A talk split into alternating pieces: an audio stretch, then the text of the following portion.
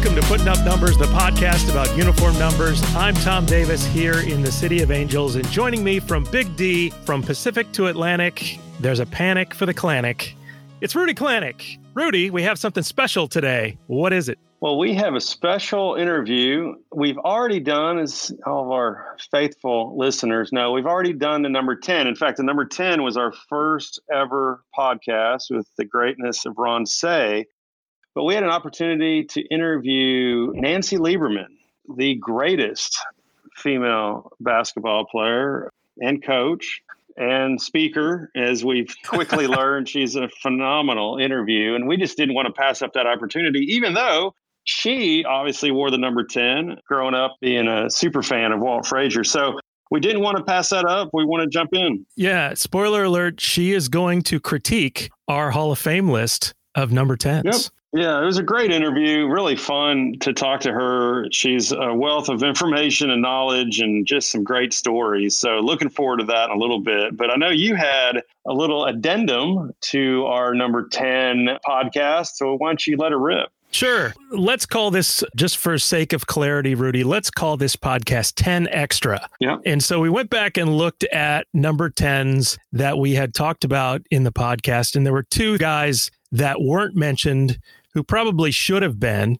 One was Ron Santo, and Ron Cey actually had a story about Ron Santo because they're both from Washington. Yeah. We just cut it for time, but Ron Santo, number 10, is retired by the Cubs. It was actually retired on August 10th of 2011. Yet Dave Kingman and Leon Durham also were number 10 before he got it retired. And he has the distinction of being the first player in MLB history to wear a batting helmet with ear flaps. So he deserves credit Amazing. for that as well.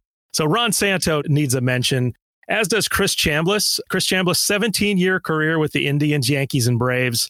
He also wore number 14 and number 50, but I think he's best known for wearing number 10 with the Yankees and hitting a walk-off home run in game five of the 1976 ALCS against the Kansas City Royals. And that home run, Rudy, actually inspired something called the Chris Chambliss rule. If you guys remember that home run, Yankee fans just poured out onto the field. And so Chris Chambliss was running around the bases and running over fans, and they were trying to pat him on the back, and mayhem just ensued. So much so that Chambliss never touched home plate he uh, finally abandoned his trip around the bases and ran to the safety of the clubhouse. When he got there, Graig Nettles, the third baseman, longtime third baseman of the Yankees, asked him if he ever touched home plate. And he said, No, I never did. I couldn't get there. And so they said, Well, we have to find the home plate umpire and get back out there, and you have to touch home plate. Otherwise, Whitey Herzog, who was the manager of the Royals at the time, could protest the game. And so they hmm. all went back out there and all the bases had been stolen. So of course. so, he, so he wasn't able to touch home plate because home plate was in somebody's car on the way back through the Holland Tunnel or something to that effect.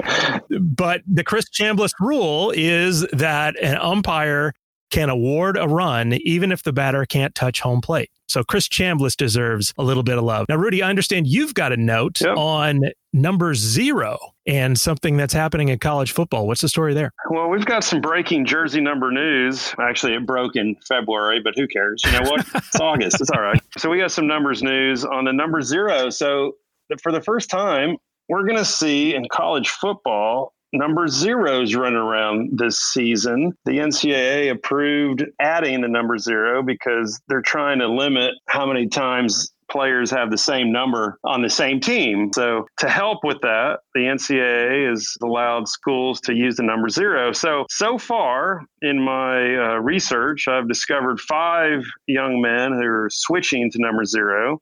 There's going to be more. You know, there's going to be more. An incoming freshman at the University of Michigan, Tom. Is wearing number zero. His name is Andre Seldon. He's going to play cornerback for the Wolverines. Now, Giles Jackson, just to confuse matters more, is a receiver for Michigan, and he's going to wear zero. So that kind of defeats the purpose of the whole rule, right? Pretty ridiculous. Well, that and the fact that no one from Michigan is playing anything, so it's Doesn't all matter. uh, in the land of theoretical. doesn't, anyway, doesn't matter. But oh yeah, Andre Seldon wearing zero, Giles Jackson wearing zero. I think zero works with a cornerback, a shutdown cornerback, right? Kind of boldly proclaims nothing's going to get by him. For other players, not so much. Uh, Tarik Black, who's actually a transfer receiver from Michigan, is now at the University of Texas. He is going to go with zero. Another transfer, Marcel Brooks, who's a defensive back with he was with LSU last year. He's now at TCU in Fort Worth. He's going to go zero. And Bryce Thompson, uh, a defensive back for the University of Tennessee, is the first volunteer to go zero, wear the number zero. So interesting news on the jersey front in college football. We'll be seeing zeros. When we do see college football, we'll be seeing zeros run around. I love that. I think zero is cool. I think double zero is super yep. cool. If you remember, you know, the Jim Otto, Ken Burrough days in the NFL way back when. I, I'm I'm excited about that. I think it's yep. actually really, really cool. I think it's cool. Yeah, kids will love it. The number one's always obviously been a sought after number at some schools. It's a special number. Most schools it is, but uh, I think the number zero is going to be a favorite for probably receivers and cornerbacks. Yeah, and actually, Rudy, I have some number ten news just to to jerk the old oh, uh, podcast right. back into number ten land. Go. So we've got some late breaking NFL news, uh, which again was several months ago, but if it's news, it's news to us, right? Rookies Jordan Love and Justin Herbert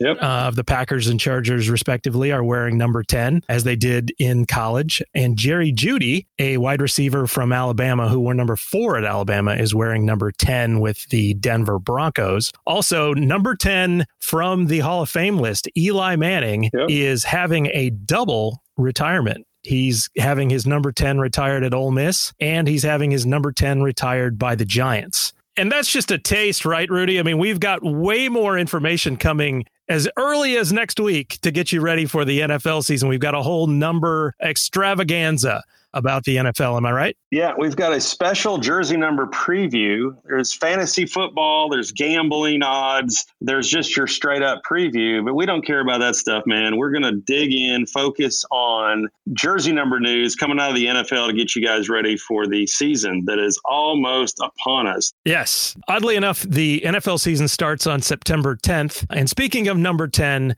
Nancy Lieberman. You know, she is a, a mainstay here in the Dallas Fort Worth area. I've heard her speak publicly several times. She's awesome, man. She can hold a group of kids hold a group of adults captive for an hour and a half and you will not be bored. And we were not bored during this interview. Yeah. First woman to coach a men's professional team in any league, was an assistant for a time with the Sacramento Kings yep. and also the big three with Corey Maggette and Cuttino Mobley on her team. And she chats a little bit about that in the interview. Yeah, it was great talking with her. And that is really going to be the majority of what this podcast is about is just Nancy's interview because we enjoyed it so much and hopefully you will as well. Here's Rudy, myself, and the great Nancy Lieberman.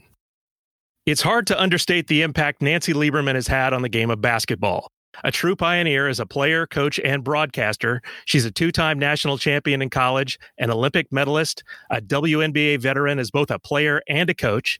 She was the first female in history to be the head coach in a men's professional league. She's also been an assistant with the Sacramento Kings and won a championship as a head coach in the Big Three. She's now a broadcaster with the New Orleans Pelicans. And if there's a Hall of Fame, she's in it. That includes the Naismith Memorial Hall of Fame, the Women's Basketball Hall of Fame, and many, many others. She earned the nickname Lady Magic by honing her skills at New York's legendary Rucker Park and wore number 10 in honor of Knicks legend Walt Frazier. Her career has been discussed and celebrated on this very podcast. And so we're glad she's joining us today. Nancy Lieberman, welcome to Putting Up Numbers. Well, how are you guys? It's good to be on the show. As I mentioned, when we did our podcast about number 10, we left the soccer guys off because the soccer number 10 thing is a whole separate kettle of fish. So this was the Hall of Fame list that we came up with. Number five, Guy Lafleur. Number four, Eli Manning. Number three was shared by Walt Frazier and Nancy Lieberman because of the Walt Frazier and Nancy Lieberman connection. Number two was Chipper Jones. Number one was Fran Tarkenton. Are you satisfied with your place on that list? Oh, I think Walt Frazier's ahead of Fran Tarkenton. And I like Mr. Scramble himself and enjoyed him, especially when he was a New York Giant. But if you, I think, went out on the streets and says Fran Tarkenton or, you know, Walt Frazier, I think people would say Walt Frazier. But I'm biased, obviously. So, Rudy, we were wrong. is basically the upshot of that of that answer. yeah, well, no, that's good. That's good. I like that's that's pretty authentic feedback from uh, somebody that wore the number because of Walt. What was the first time you grabbed number 10, Nancy? What, what was the first number 10 for you? Well, high school, I got number 10. And then on my first time, 1974 at the USA tryouts, 75, 76, I was on the Pan American team in high school, my junior and senior year. And I had to have number 10. And throughout college, Rucker Park, any league that I played in, I have always been number 10 from when I played for Pat Riley and the Lakers in 1980 in their summer league. It didn't matter. You could put me anywhere in the locker room, but I was like, I need to have number 10. That was a great conversation with Jerry West when he called me at my home in New York and said, Dr. Buss and I would like to have you come play for the Lakers. We have a new young coach who's going to use summer league to get experience, and that was Pat Riley. And uh, Paul Westhead was the coach of the Lakers. They had just gotten Magic, and I was like, you know, I'm not like a big fan of yours or anything because you hit that half court shot, and you know, uh, Willis Reed tried to block it, and he went, what? I said, you know, in the championship against the Knicks and Lakers, and I said, oh, I'll come out there if I can get number ten. And he was like, You're going to play for the Lakers because you want number 10? I was like, Yeah. It was pretty, it was pretty raw and real. Yeah, it's pretty important to. I like your devotion to number ten. We we've talked to some folks that they lost their number because you know somebody else had it on a team they got traded to or free agent or whatever. But you've stuck to it pretty pretty tight. Well, I, I did. You know, obviously early in my career that was very important to me. Any athlete worth their soul is connected. They sign their name and they put their number it's like the identity of who you who, who you become. And for me number 10 was everything because it just gave me something to believe in something to strive for. You know th- we're talking about the, the 60s and 70s so there was no title ix there was no gender equity there was no WNBA so my heroes were men walt frazier willis reed dr j and of course Muhammad Ali. So it was just a different time. And 10, I remember the first time I met Walt Frazier after I graduated from Old Dominion in 1980. And we had just won two championships. We go 125 and 14. We win the NIT. You know, we were UConn and Tennessee before UConn and Tennessee. Yep. And so I'm going back to New York to this beautiful charity event. And they go, Yeah, it's you and Walt Frazier. And I was like, Ah, Walt Frazier. You know, I used to take their ter- transistor radio and hide underneath the covers, and my mother would go, Are you sleeping? Listening to Marv Albert. And I go, Yes. I just wanted to hear the late John Condon say, Ladies and gentlemen, welcome to the magic world of Madison Square Garden Center.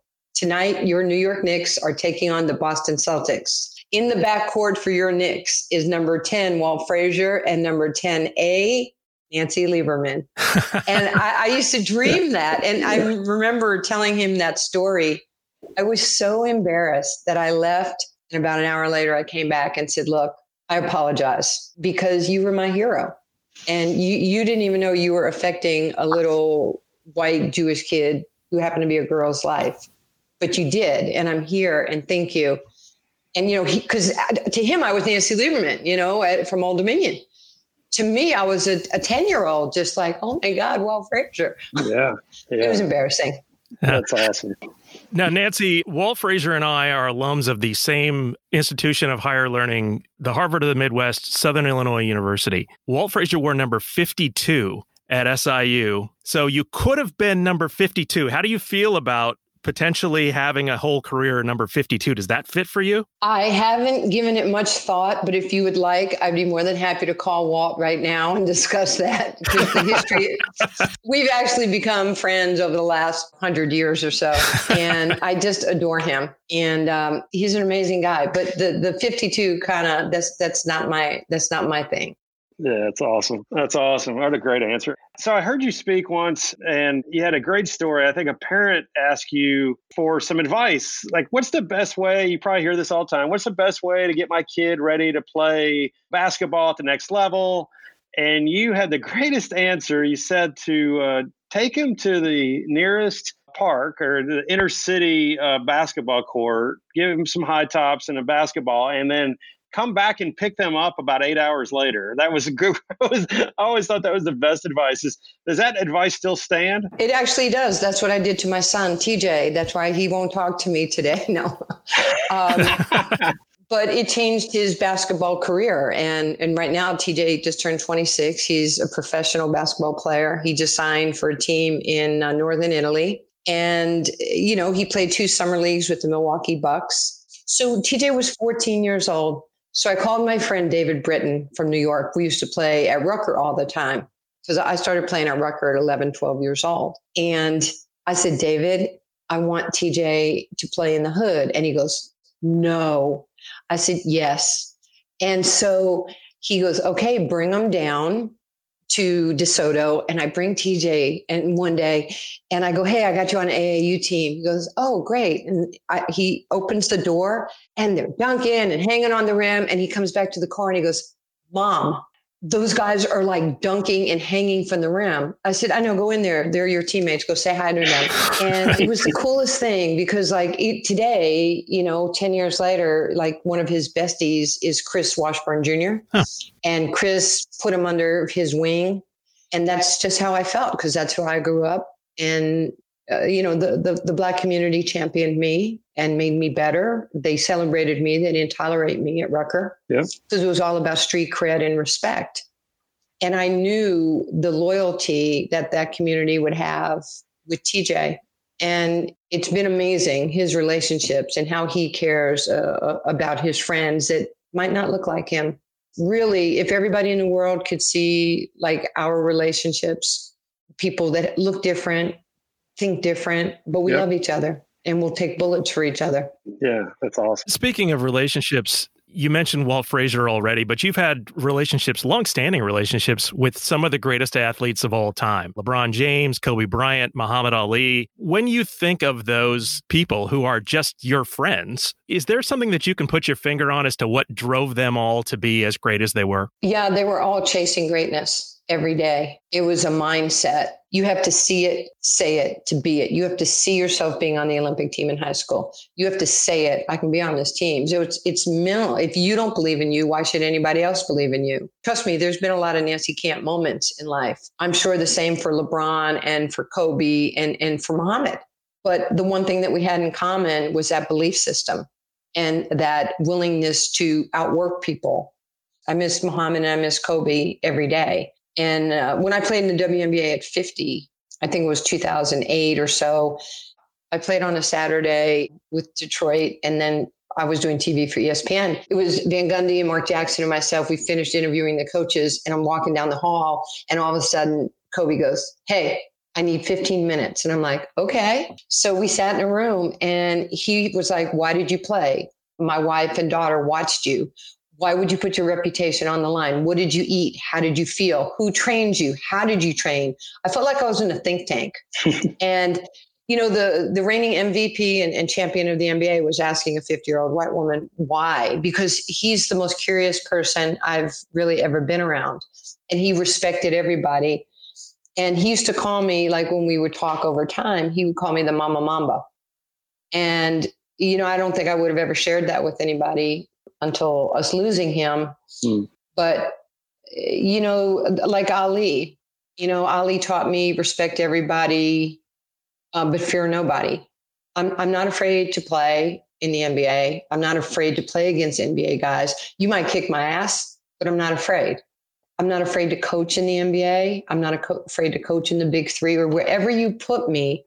I have a responsibility to be prepared and to do the best that I can but fear is not an option. That's a great answer. Yeah, no, for sure, for sure. Well, speaking of coaching, uh, I want to ask you it, it's not if, it is when a woman becomes a head coach at the NBA level, maybe the NFL level. What is that going to mean? And how important is it that a second woman becomes a head coach in the NBA or the NFL level? What, what are your thoughts on that? The most important thing is you have to have an opportunity. If Branch Rickey didn't believe in Jackie Robinson, then there's no barrier that somebody is going to be able to break. And honestly, there are women that will be coaching in the NBA. Becky Hammon is on track. She's had a great mentor in, in Coach Popovich. And it was really Donnie Nelson that I will say this anytime I get interviewed. Donnie Nelson was the one who put the bug in the NBA's ear because when he hired me in 2010 to coach the Legends, he was in to be a head coach. Uh, he was in with two feet, not two toes. And it was amazing. I wanted so bad to be successful for Donnie and our players. And we were an expansion team. And when we made the playoffs that first year, it was pretty cool to be able to, to just show people. And, you know, uh, Nick Nurse, I coached against Nick. You know, uh, Nate Tibbetts, who's on Terry Stotts' staff. Nate Osborne is on Terry's staff. Chris Finch, who's Alvin Gentry's assistant, or, you know, when, uh, of course, Alvin got let go from the Pelicans. Darvin Ham, who's Coach Bud's assistant in Milwaukee. Th- these guys were so amazingly protective of me. I mean, we wanted to kick each other's behind, but they, they also re- were so respectful. It w- is really amazing to, to tell you that that group of men helped mold and mentor me because they knew there was extraordinary pressure. So when the the head of the NBA, the greatest commissioner in sports, Adam Silver, says that we want a female head coach sooner or later, it's going to happen. It's just going to take somebody to have the strength, like Donnie Nelson did, or Ice Cube did. You know, when Ice Cube hired me and I asked him, I said, Were you checking a box? I mean, what, why me? And he says, No, I think you can win. And that's what I wanted to hear. And when we won the championship eh, at Barclay Center in 2018, in front of 17, 18,000 people and millions of people on Fox, and he was handing us that trophy, it was one of the most rewarding things because I had the greatest athletes in Corey Maggette, Cuttino Mobley, Big Baby Davis, Quentin Richardson, Birdman. I had amazing men but I had a job to do. And I wanted, it was almost like a thank you to Ice Cube for entrusting me and believing in me, which then opened the door for Lisa Leslie. Right. Yeah. So, it, it, you know, you know, Becky knows that, you know, she, she needs to be successful because it'll take doubt away from other people going, ah, they can't do it. No, we can do it. Nancy, speaking of coaching, we're making an all female version of Space Jam. You're the head coach, and you can put five female players on the floor with the future of mankind in the balance. Okay. Who are you putting on the floor? I'm putting uh, Lisa Leslie on the floor, Cheryl Miller on the floor, Diana Taurasi on the floor. I can't play, but I can coach, right? You can coach, yeah. okay, Diana Taurasi on the floor. I'm putting Chamique Holdsclaw out there. All she knows how to do is win. And I'm going to put my buddy Ann Meyers out there at the point guard position. So you got players that all at some level won championships. You want winners. And to be Bugs Bunny, you have to have people who are committed uh, well, well said. Well said. Uh, so I think I would go see that movie, Rudy. I don't know about you. I'm in. Nancy, does anybody get to wear number 10? Uh, yeah, if they want to wear number 10, not bugs. Okay. No, I mean, I'm not going down that rabbit hole. Okay. No, okay. not okay. with Bugs Bunny. Okay. Nicely uh, done. But thank you. but uh, yeah, if somebody wanted to wear 10, and of course, I mean, if I'm coaching, if I'm playing, no, that's mine. I'm, I think player coach is probably more likely. I don't think you stay off the floor. I think you check in late in the fourth quarter. yeah, I know. And I got the respirator. And I'm like, oh, yeah, yeah, whatever well, your day job, uh, your, your team that you follow, your team you work for did not make the bubble, but they are exciting, super exciting. The future looks bright. And, uh, you know, I'm a big fan of Zion like everybody else. Tell me, what's his ceiling and, and what's going to be his biggest obstacles that, that are in his way in the next couple years? The biggest obstacle of Zion is going to be he's going to be an obstacle for players in the NBA. That's you, you have seen just a little snippet of what he can do. This young man is nimble. If you look at his footwork, if you look at his balance, if you look at his spatial awareness on the court, it's absolutely uncanny because everybody is still just, you know, on the hype of the dunk and how high he can jump. This guy is going to continue to get better. He's going to reshape his body with the strength that he has. It's just a normal development of an 18, 19, 20 year old. Mm-hmm. It's going to happen. And okay, so he came back and he already has numbers of Hall of Famers like uh, Russell and Abdul Jabbar and his shooting percentage and you know being able to be efficient at the rim and it's it's pretty unbelievable. Mm-hmm. I know people were trying to stop him and they're going, he's lefty. Don't let him go left. It's this way. And he just powers you to the rim and he's got incredible touch. But he's a really great guy and he's got an amazing family. And it's going to be a really plum job for whoever gets that. Yeah, that'll be a fun, fun job. And uh, those guys like the Suns, two teams that missed the bubble, but man, the upside is incredible. Yeah, that'll be fun. Well, Monty Williams, oh my lord, he's just he's incredible. When he was coaching the Pelicans, and you know he came through Pop system, mm-hmm. the Pop tree. But Monty is a great defensive coach, and really your defense fuels your offense. And you saw that you know maybe next to the Mavericks, they had one of the the best offenses in the league, and that's why the Mavericks really struggled playing against Phoenix because mm. they're professional shot makers. I think that they're the better team. I know people will go like, what is she talking about? They're better than the Clippers. Their bench is better than the Clippers. And it's kind of reminiscent of the 2011 championship team. They're good passers. Mm-hmm. They understand spacing. Your bigs can shoot the three, which opens up the court. Luka is a future Hall of Famer in year two. and he's unbelievable. And, and nobody can stop him. And he knows that. Oh, by the way, you know that too. No one can stop him, including Kawhi Leonard. Man, he put a shoulder into Kawhi. I've never, you don't see that very often, and he moved him to where he wanted him. He's an incredible young player. I call him the manipulator. You think you're pushing him to where you want him on the floor, yeah. and as that's unfolding, he's putting you exactly where he wants you he has moves. You take away his move. He has counter moves. You take away his counter move. He's got something else. He, he's unbelievable. Yeah. Fun to watch.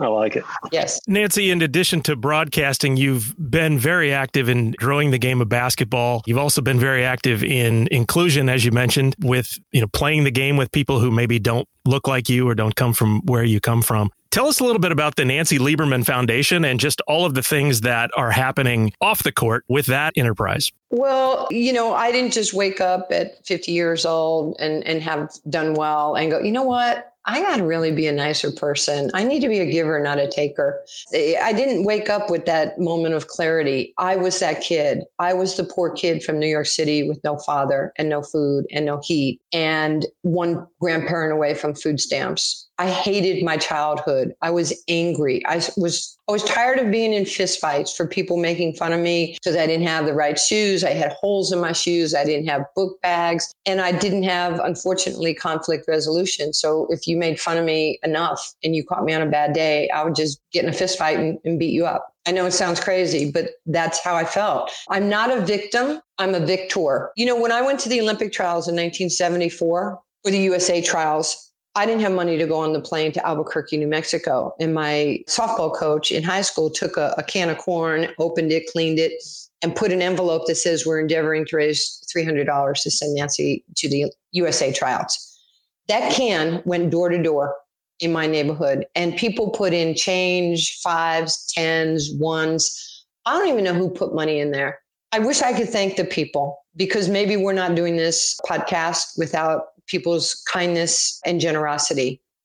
And I knew as I started to become a professional athlete that there's a lot of people out there like me who were hopeless and helpless. There were days I had tremendous depression and anxiety because I got tired of what's wrong with you? You know, you're a tomboy. Why can't you be a girl?